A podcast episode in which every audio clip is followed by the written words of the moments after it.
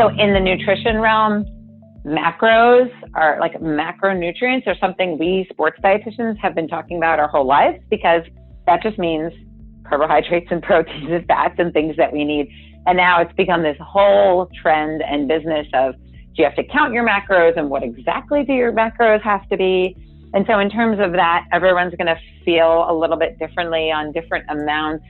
And I would just say, if any, if you read anywhere that there's an exact macronutrient composition that does anything, that can't be the case. Right. Like there is no exact macronutrient composition that will get you anything, whether it's fat loss or fame or fortune or married or your PR. No, it doesn't make any sense.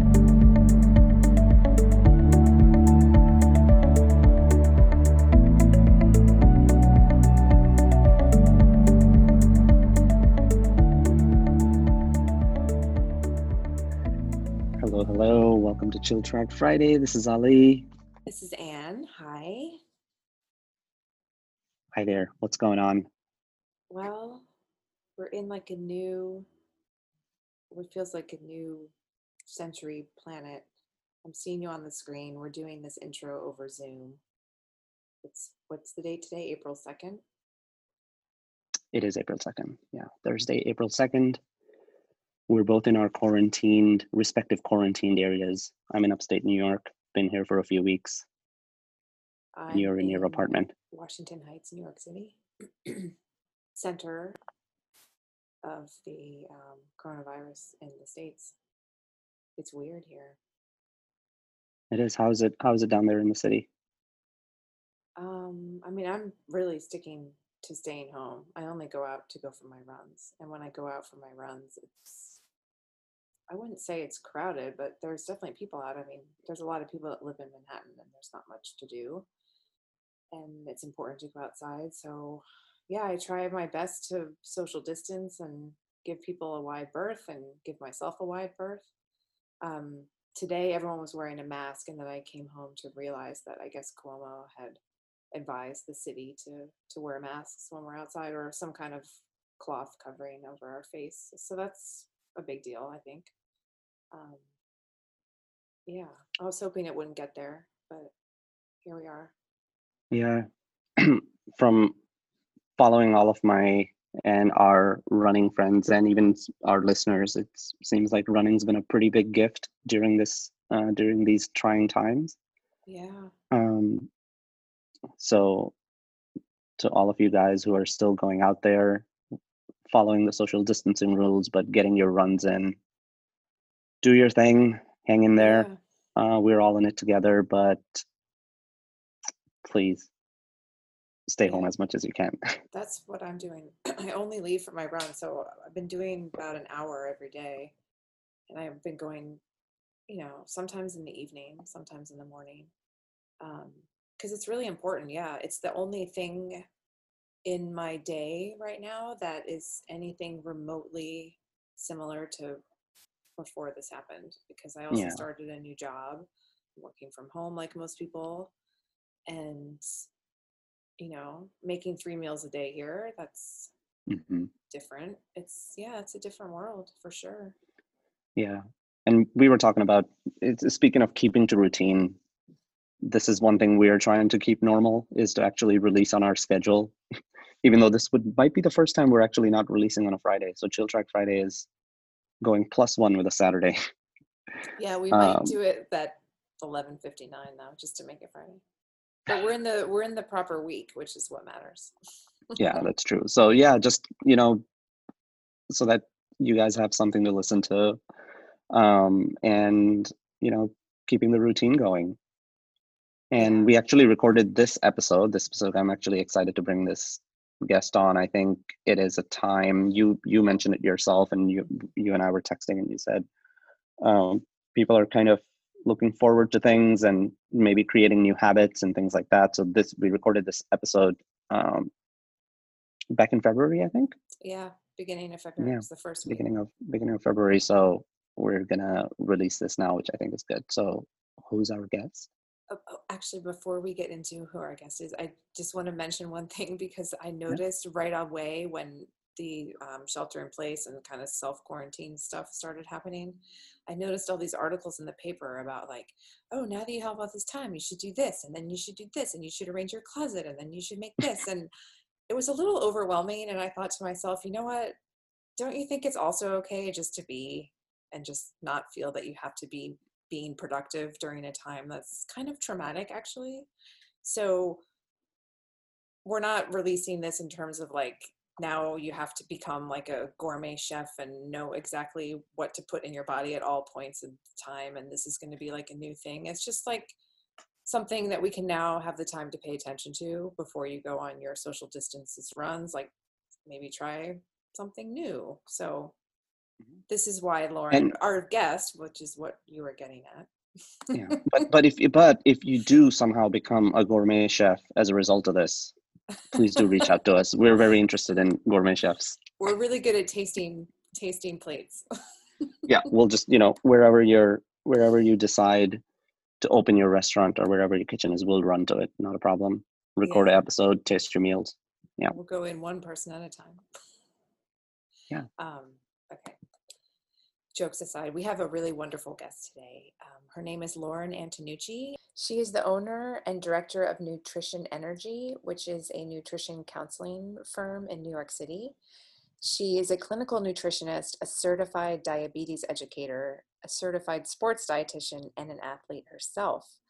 Um, she's a member of the Gatorade Sports Science Institute, Sports Nutrition Network, and she also consults for the New York City chapter of the Leukemia and Lymphoma Society's team in training.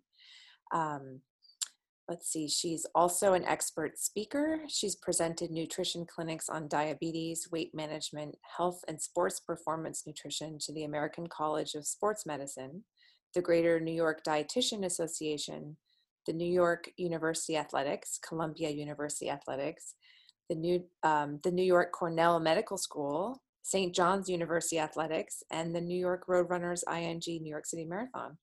She's also led nutrition lectures for Nike Running Club New York, the More Marathon, the Avon Breast Cancer Three Day, the Tri Life Triathlon Team, the Chelsea Pier Sports Club, GSSI Runners World, and the Terrier Tri Team. So she is a woman in demand and really knows her stuff. Um, she's written lots of articles and she's just finished a book which is not published yet, but it will be out in the fall. And I can't wait to read that. And Ali, can you fill us in a little bit on how her how nutrition energy is adapted to our current coronavirus situation and what services they're offering? Right. Yeah. Actually, we're uh, speaking to Lauren. She told us that they're actually able to offer phone and virtual appointments to both of their existing and new clients, and these sessions may be covered by your health insurance. You know, which they can check for you. Um, and also, they have moved from a once per month newsletter to a now weekly newsletter for the duration of the COVID 19 work, live from home time uh, situation. And they're including practice advice each week on nutrition and cooking tips, um, daily movement and at home exercises, ideas, and mindful mental health tips from, from their entire network of sort of health colleagues. So you can sign up to receive their new uh, that newsletter by going to their website on nutritionenergy.com. So yeah, very much, very much involved and making themselves available even even during these trying times. That's great. It's really interesting how this is kind of forced everyone to reinvent themselves from a business perspective. Absolutely, yeah. I mean, it's all online. So, with all of that, we hope you enjoy the show. Hi, Lauren. Well, let's start by saying welcome to Chill Track Friday. Thanks so much, and thank you for having me. It's a great way to start off the day. Yeah. Um, so we met. Well, I you were participating in the panel for Fix Women's Sports back at um, Finish Line PT. I think it was in November. Now it seems like a long time ago. um, but it was right. such an interesting conversation and you had such wonderful things to contribute to the the conversation about women's health and women's sports and i just thought it would be really excellent to get you on the podcast to talk a little bit more about your specific expertise and your business and how mo- our most of our audience are um, endurance runners, but we also have triathletes and swimmers and um, Sure. you know, mostly recreational athletes who take it very seriously. And I think that nutrition is an element that is a little bit more nebulous than nec- like a training plan, for instance. So we wanted to just talk to you a little bit more about how we can get the most out of our performance using nutrition as a tool. Yeah, absolutely. And that that event was great. I'm glad we met. I mean, it's something I'm very passionate about. Athletes, fueling athletes, and doing it in a really healthy way. Whatever that word healthy might mean, but maybe we'll get into that in a little more detail as we go on. Yeah, that would be great. Um, one thing where we could start is you recently contributed to an article on um, carb. I guess it's it's there seemed to be like a term for it in the in runners world. It was like carb, not necessarily depletion, but it was carb fasting. I think um, running basically without fuel. If you're a morning runner, not having breakfast or things like that. Sure. What do you think about that? And I love these conversations. Um, and yes, I do remember that article. You know, I mean, I think my biggest take is that my undergraduate and graduate work was very science heavy. I'm a very science based, science oriented thinker. And then when I went into nutrition, it was an opportunity for me to take all of that science, continue to read it, and then piece it apart, make sense of it, and see what works for myself, what works for clients, what works for Olympians, what works for my kids, and really parse out the science into little digestible pieces that we can use in a way that makes sense for us. So, all that to say, this is a prime example of, and this happens all the time, which is mm-hmm. both exciting and infuriating, tiny little pieces of science extrapolated to the entire world, which never really makes sense. So I think it's mostly a case of this too will pass. Um, fueling athletes is the best way to get best performance, best emotional response, best physical response, and already think about recovery before we even start. So that's really not going to change. There are some of these tiny little underlying changes in substrate utilization that we might see in these fasted workouts, but for most people, that will not make a difference and is not going to be a goal. Mm, that's interesting. So, in terms of, um, we'll use ourselves as case studies here. We both run our hard workouts in the morning, like Tuesdays, Thursdays, and you know we meet at six fifteen. I get up Yes. as late as I possibly can, so I'm often doing Yes. hard interval workout without anything in the morning. So you can't see my beaming smile over here because what I hear there is opportunity. And how much better can you feel for those workouts? And I don't know how old you are, but as we get older, that that will take more of a toll on your body in terms of you won't be able to perform the same way in that workout, you won't recover the same way from that workout, and you won't get the gains that you could have, which to me just equals lost opportunity. So I am a morning exerciser too. Nobody wants to wake up earlier than they have to, but it's really not that hard when you know that it's important and useful for you as an athlete and then as a person the rest of your day to just take in some quick carbs before you go. So I might make oatmeal squares on the weekends or bars or pancakes, or I might buy some of those commercially made fig Newton bars, or there might be bananas. And I would say, please make it a point to get some carbs and some fluid in before those workouts. And don't expect to be beating people that used to beat you by five minutes, but start to see how much better you can feel and just feel how much stronger do I feel towards the end of this workout. And then how many gains can I make over the course of a season because I felt stronger in each workout. Mm. And it's pretty cool. That's interesting. And I bet that probably also helps on the recovery side too, if you've already got something that you your body's used the fuel that you used that you intook in the morning rather than fat stores. Is that correct? Yeah, and the whole fat stores like this this conversation it gets so crazy so fast. Like name even the leanest athlete on the planet and they're still going to say I want to be leaner. So when someone tells you you're going to burn more fat stores, everyone immediately thinks sign me up. But burning a bit more fat stores and burning less calories and feeling less good and going a little slower in a workout, suddenly at the end of that I'm not interested Yeah. right? So that's where the science gets all jumbled up. And at the end of the day, for me, I mean, I've been an athlete I don't even know, since I was born, basically. Mhm, Um, but maybe middle school, high school, I started getting more serious, whatever that means. And I didn't pay attention to nutrition except like we ate pasta and bananas the night before, right? That's what we knew. But the older I get and the more I still want to feel really strong and perform well and feel good out there, whatever that time means, the more important I am going to make it. And the more important I think it is for all of us to make sure some of these gaps are filled in That's right? So the stuff you got away with for a while, you want to Yeah. nip in the bud before it really becomes a problem. You're like, oh my gosh, I'm dying. My legs are dead, and I, oh, my workouts all stink. And you're like, wait, how did this happen? And it didn't have to. Mm-hmm. Do you think that this contributes to injury if people are not fueling properly? Heck yeah, I see it all the time. Thank you for asking. Yeah. Which is why I think what I do is so much fun because again, it's all science based. I read all the science, I look at it. As soon as I read something, I'm like, that's ridiculous. It doesn't make any sense. That means to me, I've got to go find every article I can on it. I'm going to read them and then I'm going to see what I think after the science. And every once in a while, I'm surprised, like, huh, I'm curious. Maybe there's something here. And a lot of the times you're like, that was interesting science. It was done in rats. It was done in seven people. It was done in only men. It was done in 12 year olds. It was done in whatever. And I'm like, nope, doesn't change the way I'm going to fuel or practice, but I'll keep looking. Um, but in terms of injury rates, yes, absolutely. I mean, I see athletes all the time, every age, but again, more as we get older, just because we need a little more recovery time and we need to be better and nicer to our bodies, that we will see reduced risk of injury and illness for sure uh, when we fuel better before and after workouts, which again, to me, just makes complete sense. I mean, this is what I do, but because it makes sense, right? My goal is to keep doing what I like to do, not to do it once and then be sick and injured for six months and miserable and have to build back up. So, absolutely.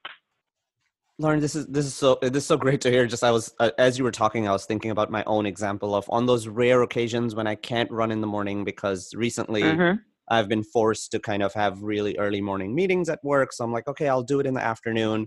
So Uh-huh. just kind of because of that routine, I've already had breakfast. If I'm going out at 11 a.m., I've had something. I've been up for a little while, and then all of a sudden I'm running, and I'm like, wow, this this feels so much easier. Like today's Yay! eight mile easy run at a faster pace. Why does this feel so much, you know, better? And it's uh, and in my Thank head, I was like, yeah, I think it's probably because I've eaten, you know, uh, and just. but for some reason, it's that like the six fifteen thing where you have to kind of make that as a habit too.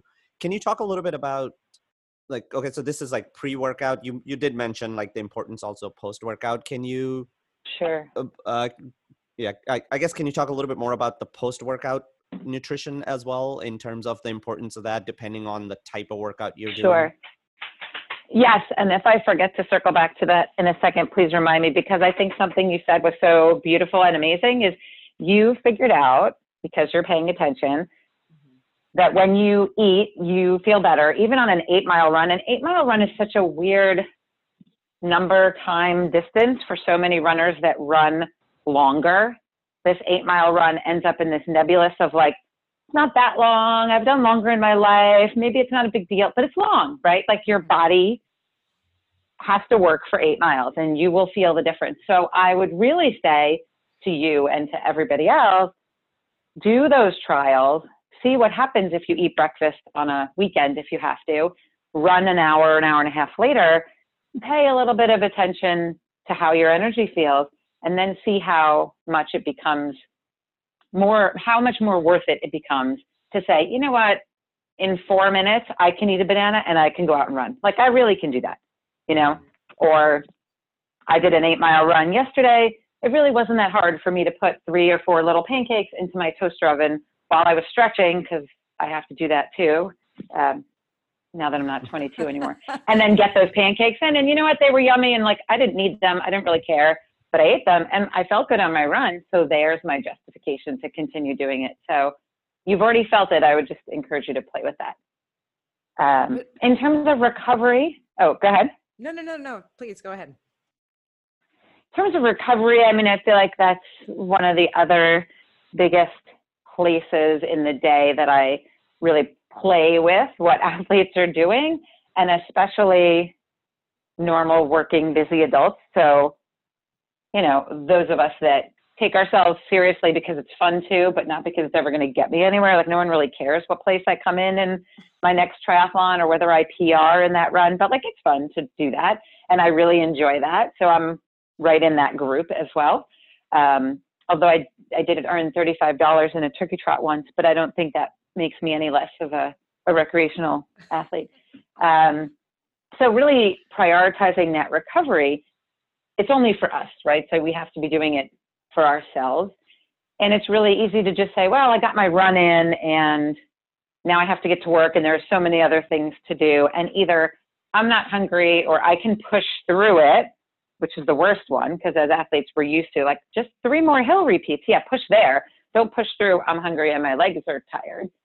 So mm-hmm. really, again, recognizing, prioritizing that recovery nutrition, I think, um, is huge, and that makes a very big impact in our long-term recovery, our muscle mass, our strength, and our immune function. Absolutely. You know, if we're depleted after a workout, our body starts to conserve and long term, especially after long distance endurance events. I mean, the rates post marathon of upper respiratory infection range somewhere around 40%, just because that's mm. such a, a big task for our body to do and recover from. And then people are doing, you know, especially like myself as a runner triathlete person, you know, ultra runners may do long runs back to back, marathoners may do a long run on the weekend, and we just kind of poo poo it and move on with our day. But really, your body has to do a lot. So focusing on that recovery nutrition, uh, maybe taking a month and say, okay, you know what? February is recovery month for me, and I'm going to really prioritize getting in my carbs and my protein after almost every single workout. And I'm going to wait till March 1st. And then after I've been doing it for a month, I'm going to think about was that worth my time and effort? And nobody's going to go back. Nobody, nobody's going to make the decision that, oh, you know what, it wasn't worth it and I don't feel any better. Like I never hear that. So I would give it a one month trial of, hey, what do I need to do? What do I need to make in advance or have ready or buy on my way to work to say this is as important as putting on my sneakers before I go run down the streets of Manhattan or whatever the mo- putting on your sports bra if you're a woman. You know, your most important thing of your run, it's also the recovery. Sold. Yeah, I'm gonna do that. Yay, that makes me so happy. it's amazing to me to think, I mean, as we're such disciplined people and we take our training so seriously. Yeah. But I mean, I'll speak for myself. This is something that it's just a huge blind spot. It's a huge blind spot. And I think it's because it's because it's at that sort of molecular level, you can't see it. And then mm-hmm. if you're mm-hmm. doing okay, you don't think that something is going to make it better. You want to. It's like, oh, get all the the sticks and the bands and the weights and the balance boards. But yeah. it's good to um, be reminded. Yeah. I love the idea that you're talking in the long term because our podcast and our philosophy on coaching and running is really in it for the long term and to be able i like how you were talking about you'll see the incremental improvements and you might not get injured as much. Um, you did bring up something that was interesting in terms of some of the studies that you've read and one of the um, caveats you pointed to was that oh well this was tested on men and not women. Can can you talk mm. a little bit about the differences between recovery and prep for women as opposed to men? Is it much different i think we can only talk a little bit about it because there are only a couple of people actually studying it um, and i remember when i was at berkeley doing my graduate studies um, they didn't do studies on men and i mean they didn't do studies on women at all and as graduate students, we had to be part of each other's research studies. So we were in those. But when we did the real big studies that were getting published, and I remember asking, like, as an athlete, why don't we study women? And the answer mm. I was given is it's just too hard because of the menstrual cycle. So mm. it was just another thing that needs to be like everyone needs to be in day X of their cycle each of the four times they come in. And like we, we really just don't have the time and the money to study it. So we were kind of ignored because we have a, a cycle that is obvious that people realize there were fluctuations within, uh, whereas men have nothing obvious that people could point to and be like, oh, we have to standardize this. Um, so it's still harder to do studies in women because of that, and there are a few people doing it. there is some research separating differences between men and women, um, but we need a lot more. So I think that's an area that's going to be a lot harder to give specifics. There are some studies in the past five or so years looking at different phases of the menstrual cycle and how women are going to burn through carbs and or fluids a little bit faster during uh, different different phases. And maybe we need a little bit more protein. And sometimes we do really need to be on the higher end of carbs depending on where we are in the cycle. But what i find is i don't get to that conversation with most people because there's a lot to do before we get there. Like first we have to have breakfast. Then we have to fuel our long runs then we need salt then we need recovery by the way have you eaten a vegetable today please also include a cupcake like we never you know what i mean it, it takes I have like before the New York Marathon, I had that conversation with maybe two or three of my female athletes with where they were going to fall in their cycle and how because we were already up to that. Mm-hmm. Um, but I wouldn't jump to that unless everything else feels like it's already in place. That's so interesting to hear that there's so much to do before you even get to that part of the conversation. Mm-hmm. Um, yeah, that's why it's fun. Yeah, exactly, exactly. I Again, I love what I do because, like, I see you know, as athletes and as someone who has been an athlete my whole life, I am a very competitive, but mostly within myself mm-hmm. kind of person. And I love to push up those hills or to get stronger on the bike and feel like, wow, I nailed that workout. And damn it, I'm going to have a great day. I feel so amazing. Mm-hmm. And that stuff athletes are really good at pushing. So then when we get to the nutrition, it's like, well, maybe I'm just supposed to be more miserable and maybe that's good, but it's not. So that's where we need to separate the athletes push. This is hard. You work hard, but if it's harder because you didn't eat enough, that's just wrong, right? And like just change that mentality. That's doing yourself a disservice. Uh huh. Right. Not being able to reach your potential.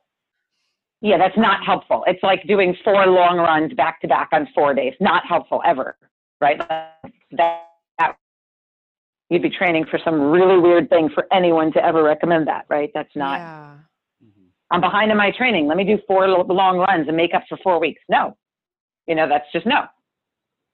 So the yeah. nutrition has to be like, oh, I don't fuel because it's going to make it harder. And that's good. No, also no. We get questions, and, uh, you know, I've done it unintentionally of going out for a long run without having eaten and then calling it a depletion run and thinking that that's a good thing. right. Almost making so it I think that's okay. Right. I think that's okay. But, uh, you know, because, and, you know, I'm, I'm also a mom of three kids of very dangerous media consumption ages, um, about to be, they're about to be 14, 12, and 9. So this is like very much in my world, both as a mom and as somebody in the nutrition health profession world. There is so much information out there. Like you can find the answer you're looking for to any question. You know, like the earth is flat, there's probably a website that's going to guarantee you the earth is flat, right? And like, if that's what you really want to believe, you're just going to go there and stay there. So if I want to justify anything in the nutrition world, I can find a website that's going to hear what I, or say what I want to hear, and I can just live there. Um, but I would just say, like, have I ever gone out and bonked? Uh, yeah, actually, when I was in grad school, I ran uh, this small marathon uh, just for fun. I don't even know why. I think I wasn't, you know, it was just like, oh, there's a marathon, let's go run it and I didn't really know what I was doing. And this was back in when would this have been? 98 or something. And I just ran this marathon, and all of a sudden, at some mile, like 20, 21, I was like, oh, I can't really see. Things are black and fuzzy. My legs feel like mm. bricks. I was like, I think this is what hitting the wall feels like. And I got lucky that I was near an aid station and that I had the wherewithal to stop. And I stood there for a few minutes and like guys, what do you have? And drank some whatever the sports drink was, and then was okay and plodded along. And I was like, oh, that was just a mistake, right?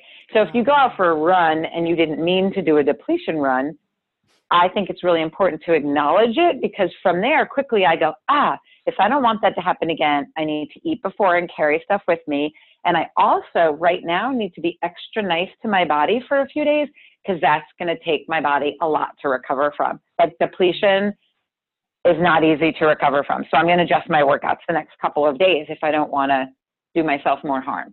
interesting to hear you say. I was I was laughing over here as you were saying. Well, if you want to find the flat Earth theory and believe in that, you you you can find yourself a site for that. Uh, Right. I, you know, we could have used a million analogies, but that's the least controversial one, I think. So I right. I was, you know, and and then just to kind of play devil's advocate on the other side, you also, you know, Yeah. there are other people that I've heard say like, "Hey, if I kind of do these depletion runs or take far less during training than I do on race day, I'll actually be I'll perform better on race day for some reason." I wonder how much of that is just this mental thing actually or like Yeah. it's eh, like uh, i personally when i read that just had raised eyebrows but i, I thought that might be a you know recipe for disaster in terms of injury because how much of your time is spent training versus race Yeah. day is just this kind of right. i don't know like 1% of your overall mileage or less um Right. so what are your you, you know just one of your thoughts so so many thoughts and different angles are, are flying through my head at rapid rate. But um, I think the first one is you're always going to have a performance advantage on race day if you can take in carbs. There are preferred fuel, and there are companies out there touting different products saying other things, but the science is really not there. And we're never, ever, from any science I've ever read on physiology that's been written long before I was born and doing any of this, we're, we're never going to see a time when carbs are not important for high end intensity performance. Like they've tried the fat adaptation studies in the Stanford swimmer were like over 20 years ago now. And they're like, oh, look, they burn a little bit more fat. And at the end of the day, you know, as in my graduate work, the questions they taught us all the time is every time you're reading a study, say, who cares? Why do I care? Was this done well? So it's like, okay, the Stanford swimmers burned a tiny bit percent more fat. Who cares? Did they swim faster? Did they feel better? Did they recover? Are they sick? And once I get to all those and I get all those, do we care that they were burning a couple percentage points more fat? No. Did it change their body comp? No. So we're looking at those kinds of things over time. Um, so in terms of people can say anything and people can believe anything and the power of the mind is very strong, just like my green socks make me fast. So, you know, I'm sure my green socks make me fast if I think they do, but people really start to believe things, which is fine, but that doesn't mean that everyone else should be trying them. So all that just to say that, you know, it's very appealing to any of us who are done, and I've done Ironman triathlons, which for me took like 12 hours, and you have to fuel for 12 hours, and that's hard. It's hard to take that in. It's hard to swallow it. Marathoners, ultra marathons, everyone, it's very hard to take in, absorb in your gut. So it becomes very appealing to say, well, what if I trained my body to burn more fat and I didn't have to do that? Well, that's an interesting question. But very quickly we get to the point it's not possible. So you will never see an Ironman athlete who doesn't have to fuel during a race. That's not a thing. You will never see the winner of the marathon not take in fuel and the next guy lost because he took in fuel. You will never see that. Never. So that's not a goal. So I think, you know, just to go back and continually, especially in this realm of nutrition, which there's so much information and everyone, including, you know, your dog could be an expert if they knew how to type on a computer. It's just to really keep asking yourself questions. Does this make sense? Have I tried it? Did it make me feel better? Is there research to support it? You know, then where am I? Yeah, I, I love the idea of that. In in I think what I'm also kind of picking up on is that everyone's gonna be a little bit different, right? Like yeah, so what what works for one person on the other end, especially you working so closely on the topic of nutrition across I don't know various different uh, disciplines and uh, of athleticism. So like working with a triathlete versus just a runner versus just a cyclist. Can you talk a little bit about the nuances on how you figure out what might work for one person and you know will not for for someone else Yeah, I mean, there's so many differences. If we take things that make sense to people, like you could take 100 people, they could eat the same thing for 20 years. Their cholesterol levels, their blood sugars, their weight, they'll all be different, right? We're very different for so many reasons, including genetics and so many things that we don't, and I don't expect to fully understand. Um, so I think it's really important to take the science and say, okay, the science shows that hydration is really important. And so, okay, let me look at that. And then say, let me look at my sweat rate and let me look at how much I need to drink. You know, in terms of, let's say, sweat rate, because I just went there, I have an athlete who's qualified for the Olympic marathon trial a whole bunch of times, and she's super amazing. And by the time she came to me, it was just like, hey, is there anything I can do? Like, she was already super good. And you know, anything nutritionally. And her diet was really good. And she came in and I was like, whoa, you really don't drink much. And she's like, yeah, I don't sweat. And I knew she had to be right because she was successful and doing well. And when we did a sweat test, she had one of the lowest sweat rates I've ever seen of anyone in my entire life, which made her a prime candidate to be a, a great marathoner, right? Um, that's not me. I sweat a pretty good amount, and that's not going to change. So I just need to know that. And if I were ever to run with this woman for like the 10 seconds, I could keep up with her maybe. But in theory, uh, we would not want to cue off each other because she would way over drink keeping up with me and I would be dehydrated and dying because I would need a different amount.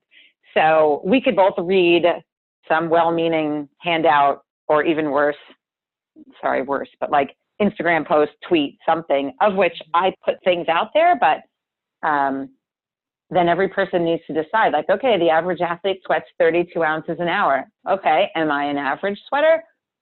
I don't know. You probably know, right? Like if I asked you guys, do you sweat a lot? You probably have an answer. Uh, yeah, I, I would say I'm somewhere in the middle, like average amount. Somewhere in the middle. Yeah. Yeah, I'm probably average to less. Right. And most of the time you're going to be right because you've seen yourself and other people sweating, right? And so you know, like, no, I really don't sweat, or no, I really sweat a ton. And then you're going to adjust and go, okay, well, so that 32 ounces was the starting point. And this woman was like, I don't sweat. And she really, like, barely, like 12, 14 ounces an hour. It's like, wow, that is genetically impressive, but great. Um, and then she knew, like, don't listen to those recommendations. You know, you should not be drinking that much. Whereas other people have really high sweat rate and they, and then you go into sodium. And so if I asked you each, hey, if we all went for a run in New York, because here's where we are in July, so think sweaty and we're gross, would you have salt caked on your face and on your shorts when you came back? Would either of you notice that? Yeah, I have before in the summer, like August. Yeah. Right. So that would be a sign, okay, we should pay attention to your sodium intake, right? So you're going to need to replace sodium more if you notice that you're losing it. You can physically see it. Yeah, those are such great concrete examples in terms of like figuring those tiny little pieces out. Just because this comes up all the time, and I feel like my job as I choose to view it is to, again, look at the science and then help each individual person, athlete or non athlete, you know, reach their goals and be their best self. So, not following and chasing things that aren't going to work. Like someone could tell me, Lauren, you want to beat your PR in the marathon, you've got to run 80 miles a week. I would go, that's not going to work. Like, I can't run 80 miles a week. I will break. And if I had a coach that was like, no, you have to do that, I'd be like, well, then this isn't going to work. Because I could tell you that's not, I can't run 80 miles a week. So you got to find another way. Um, so in the nutrition realm, macros are like macronutrients are something we sports dietitians have been talking about our whole lives because that just means carbohydrates and proteins and fats and things that we need. And now it's become this whole trend and business of do you have to count your macros and what exactly do your macros have to be? And so in terms of that, everyone's going to feel a little bit differently on different amounts. And I would just say if any if you read anywhere that there's an exact macronutrient composition that does anything, that can't be the case. Right. Like there is no exact macronutrient composition that will get you anything, whether it's fat loss or fame or fortune or married or your PR. No, it doesn't make any sense.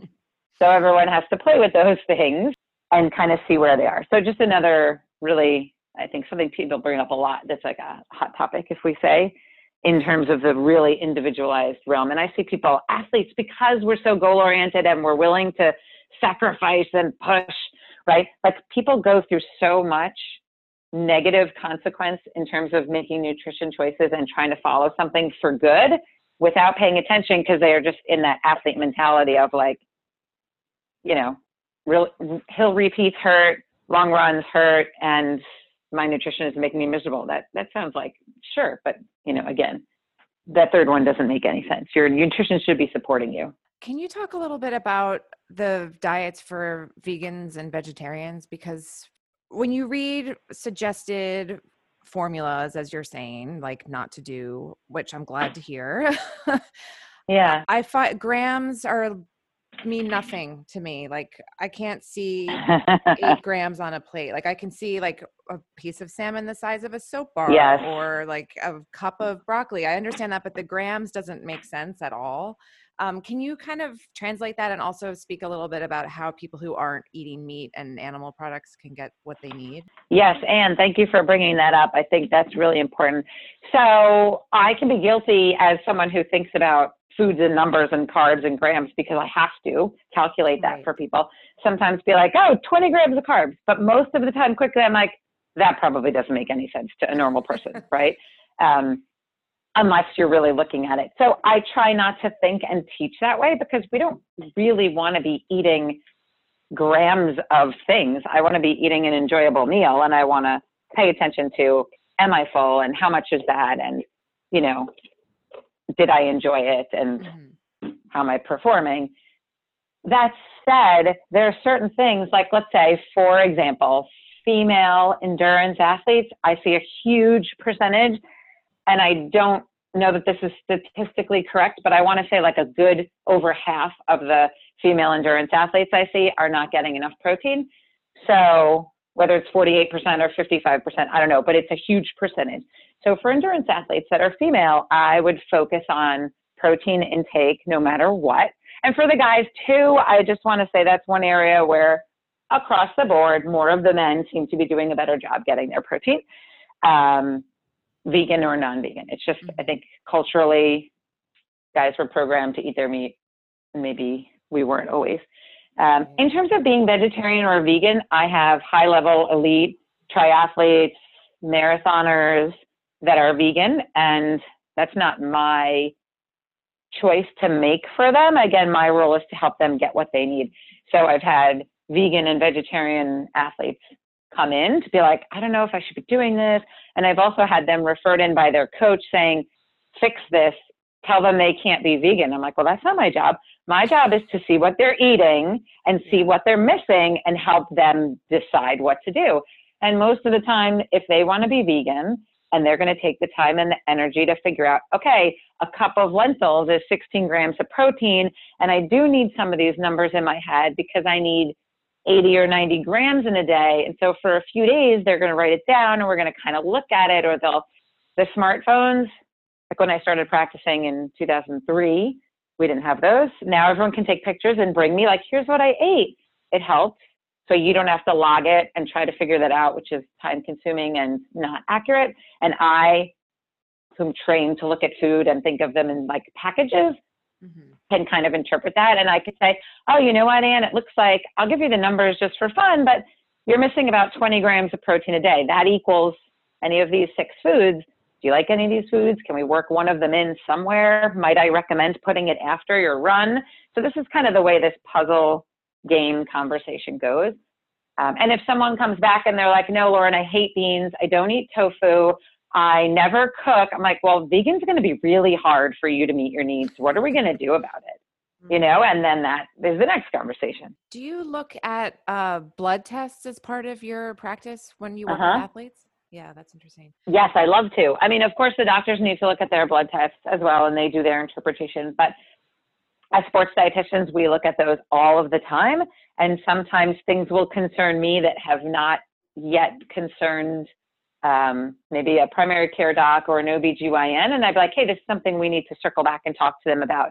I'm concerned or want to have more of a conversation about your trending, your iron and ferritin trending low, even though they're still in normal range, but we've seen them come down.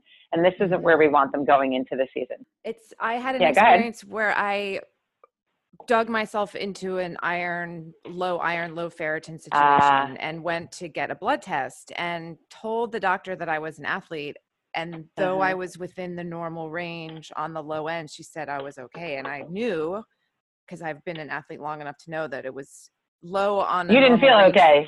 Yeah, I didn't feel okay. Yeah. And low on a normal range for an athlete is not normal. So I actually went Right. to a different doctor, but um, it's I was alarmingly low. It was like 11, and then I got um, like a year later, I got injured, and I during my injury time, I spent my injury recovery getting my iron back up, and I think I got it up to 40 or Yeah. something. But um, it's that's something that I didn't know about until I found myself in a hole. So I think that what you, the services that you offer are very important, and just as people, we're trying to get the most out of our our performance as possible. So I think the nutrition is such an important element. And can you tell us a little bit about your practice and what you do for an athlete that walks in the door, like maybe feeling okay, Yeah, but sure. just a little curious?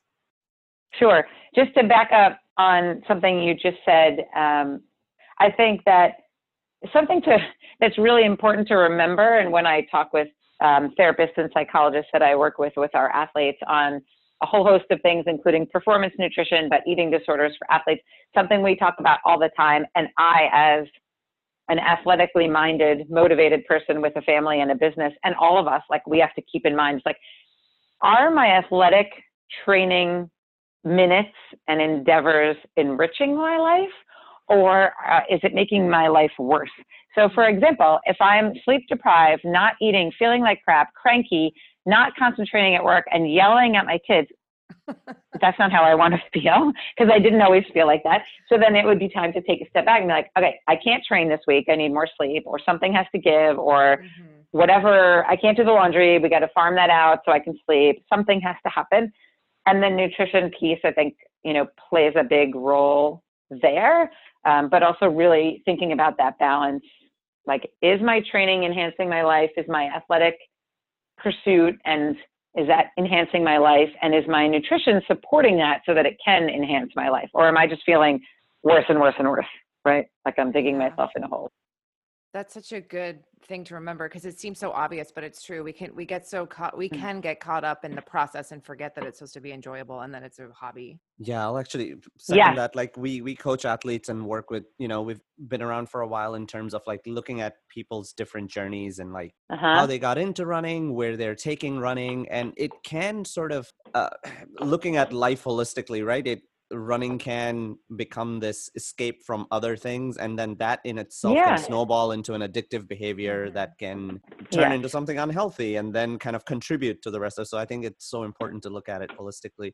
Um, something you said earlier and if you met- guys are go ahead, no, no, go ahead. So looking at that, and that's something that's on your radar as coaches, that is so impressive and makes me so happy uh, because I think you know a lot of coaches do not do that, and they just think train, perform, train, perform. And when we hear, you know, we all hear stories, and I mean, we live in New York City, which is a very small, very huge city. It's kind of how I feel like. I mean, everybody knows everybody in the running community, pretty much.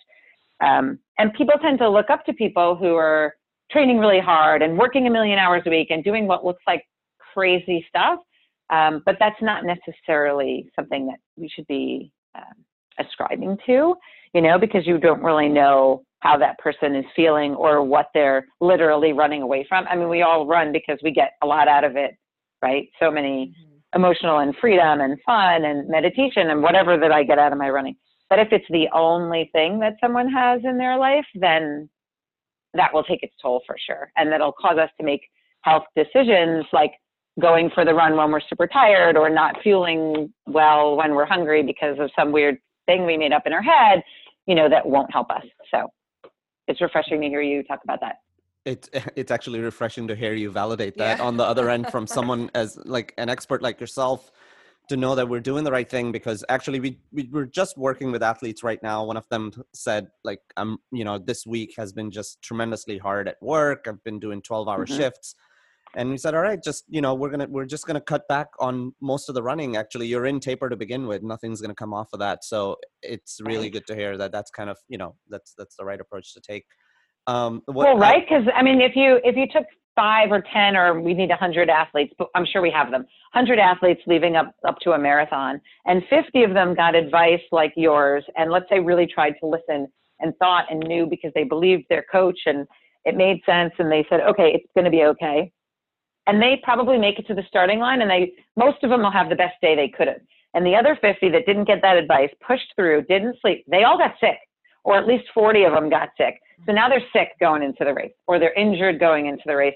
And the percentage of that is super high. So I think that's where we really look like, okay, really, like I'm an athlete, I can push, but is that is that my best idea? Do I want to be sick before the race? Do I want to be injured during the race?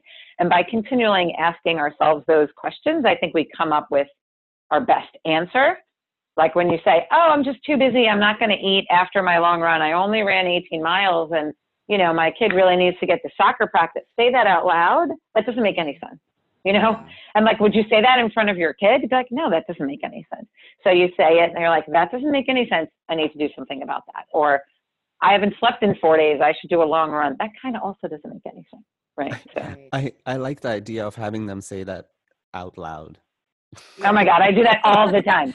But it works with everything. Like, I mean, try it. And it doesn't matter how loud, like you, nobody even has to hear you, obviously. And Mhm. you don't even really have to say it out loud. You can just feel like you did. But if you say like, I haven't eaten a vegetable all day and I don't care, or I'm going to eat that seventh cookie, or I'm going to skip my post workout nutrition. Sometimes you'd be like, I want that seventh cookie, then have it. Like, whatever, you're fine. But if you can't say it and think that's ridiculous, then maybe shift it, right? Yeah. Hmm. Do you have any um do you have a stance on vitamin supplements and like protein powders, things like that? I mean, I would say let's just touch that really, really quickly. Um, my easiest, because I'm all about trying to get the information to resonate. My my best resonating answer to that is most of the pros and Olympians are not doing it and would not put stuff into their bodies. And if they don't need to, really, do we need to?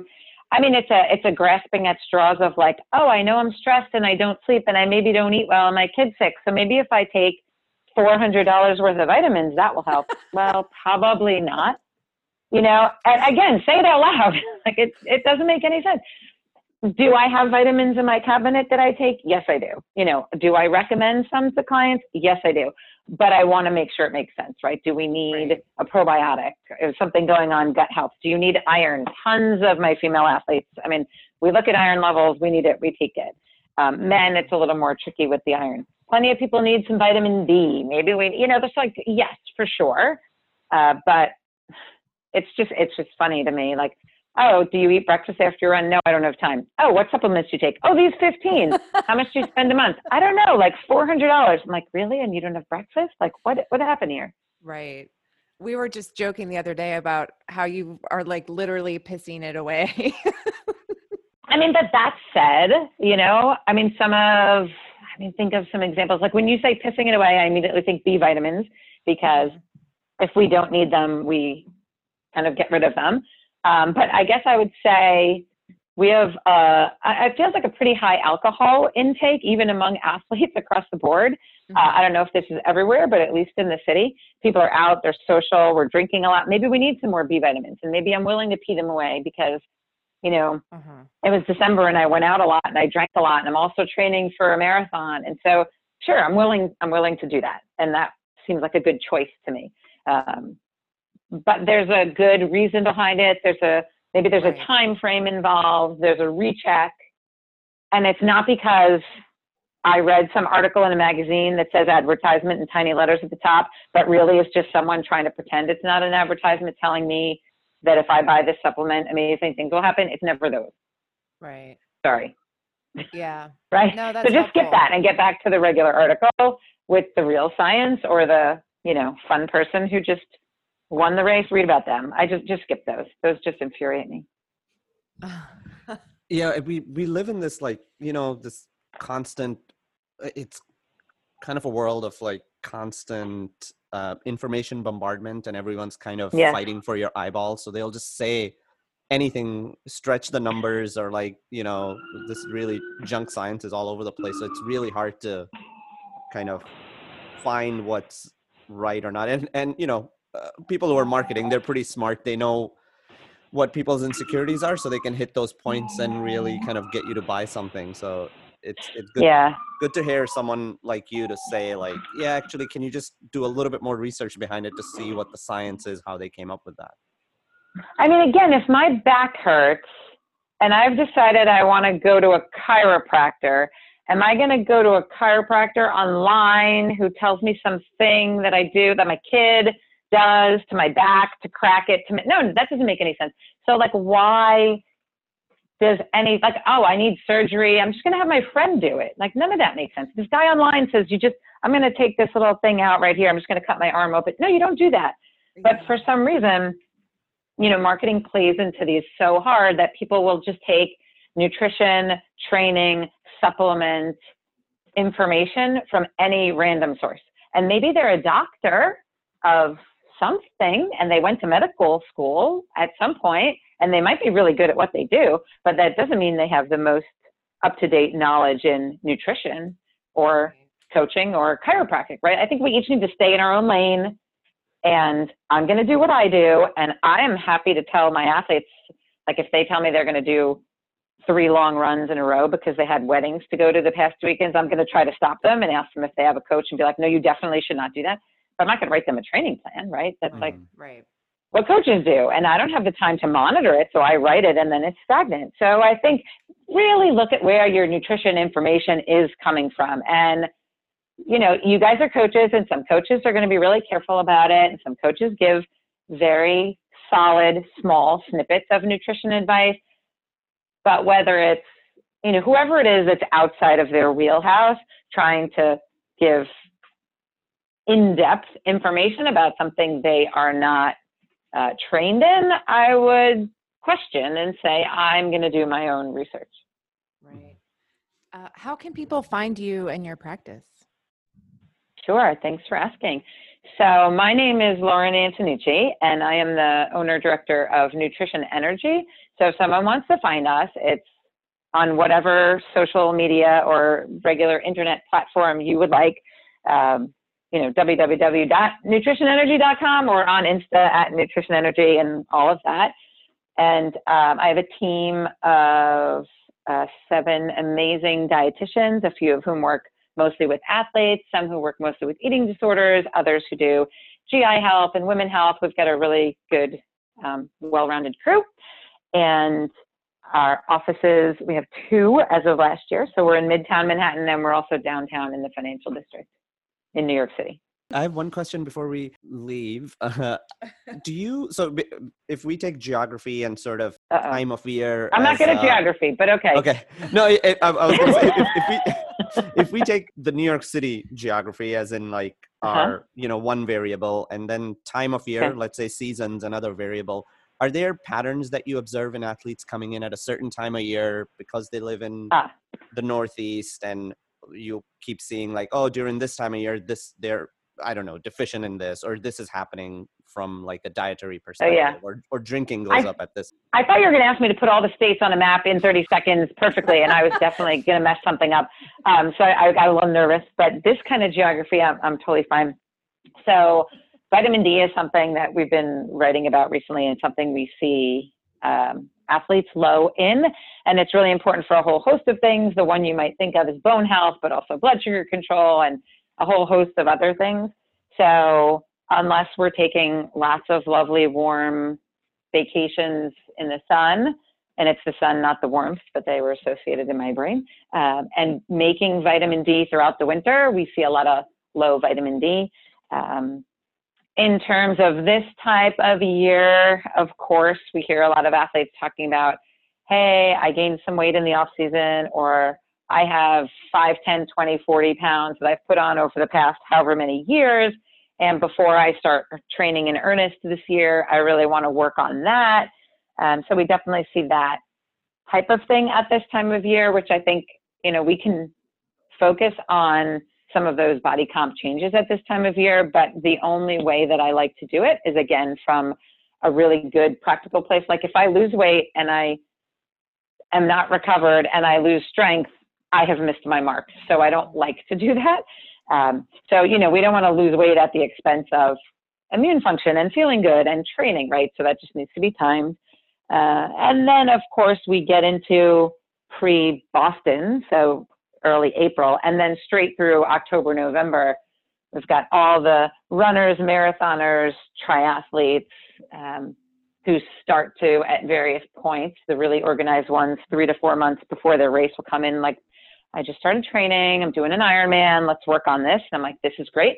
And then the last minute people who are like, oh, crud, uh, I'm running a marathon this Saturday, and last year I didn't finish because I got dehydrated. So, like, can we deal with that now? I'm thinking you waited how many weeks to deal with that. But okay, let's try. Mhm. So I would, you know, encourage people to get on top of that type of thing earlier. Um, you know, we tend to see a lot of the nutrition stuff is really, again, it's cumulative. It's about what I always call longevity in sport. Like I, I don't know many people that say, I love running. I want to be able to run as fast as possible for one month, and then I don't care if I never run again. Like that's Right. not too common. So thinking really of longevity and hey, if I take the weight loss too fast, or if I don't pay attention to my nutrition, or I'm just super busy and I skip breakfast after every workout before, you know, it hits me that I feel terrible, it's going to take a long time to undo those. So I feel like mm-hmm. throughout the season, we spend a bunch of time digging out of things, kind of like you said, Anne, like, oh, shoot, my iron got really low and it took me a while to dig my way out. We can't just magically make that go up. You can't take crazy amounts. Just like if if a woman hasn't been menstruating for a year or three because she's been under fueling and there isn't a medical thing, it's a nutrition thing, and we see this often, you know, that's going to take time to build back up, to get their body to wake back up, to get their metabolism going, to get the menstruation back, to help facilitate bones. So we have to be more patient than we like to be with some of those Right. things. I don't know if that answered your question. I went in a bunch of directions. Oh no, it absolutely did, Lauren. Thank you Okay. so much. I, like every single thing you attacked it from like that maybe attack is too aggressive a word, but you gave us answers from okay. every single angle. Like it was so so so good. Thank you so much. I'm Well, pretty sure You're a whole bunch of our listeners will be interested in contacting you directly. Yeah, absolutely. Thank you so much for for your time today. Well, good. Um, Thank you for reaching out after that uh, Fixed Women's Sports event. I mean, this is obviously a topic I find uh, fascinating, exciting, intriguing, super important. So to help empower people to feel like they know how to fuel themselves, which sounds so simple, but is so complicated. And for athletes specifically, to feel comfortable eating and fueling and know that it's right and not always second guessing. Like, what if I skipped this? What if I did that? What if I ate this? What if I didn't? That's too confusing. Like, that's just, Yeah. you know, let's get to a place where most of the time this does not take up a huge portion of my day because I kind of understand what I need. I'm listening to my body. I don't have to count 50 million macros to listen to my body and go, oh, I ate lunch two hours ago, but I'm really hungry. I'm going to go make myself a snack. Like that's, I, don't, I shouldn't, that shouldn't take me an hour to figure out. Like, hold on, let me log everything. I should just be able to go, I guess I was busy this weekend. I don't really know. I'm hungry. Like the answer is, let me go make a snack, right? Not, uh oh, am I supposed to, you know, maybe, you know, am I about to go for a run would be factored in what my snack is. But bigger picture, you know, getting this to run more on autopilot because we've put in some time and energy thinking about it. Right. Get starting those good habits. That's important. At whatever age, right? So, Yeah. and I am almost finished writing a book on uh, performance nutrition for masters athletes. Ooh. So, yeah, it's pretty exciting. I can't even believe it's almost over, but um, the writing process is over. And through this process, it's it's allowed me the opportunity, my science brain, to be entertained more than I have allowed it in the past bunch of years when I'm so clinical focused. Um, so I've been reading every study on every nutrition topic to make sure that I haven't missed a thing when we talk about some of these little nuances, and it's specifically in masters athletes, so over 35, um, when it becomes more and more important. And I've interviewed, I, I won't mention anybody's name now, but like a host of amazing, brilliant, phenomenal, talented, beautiful athletes.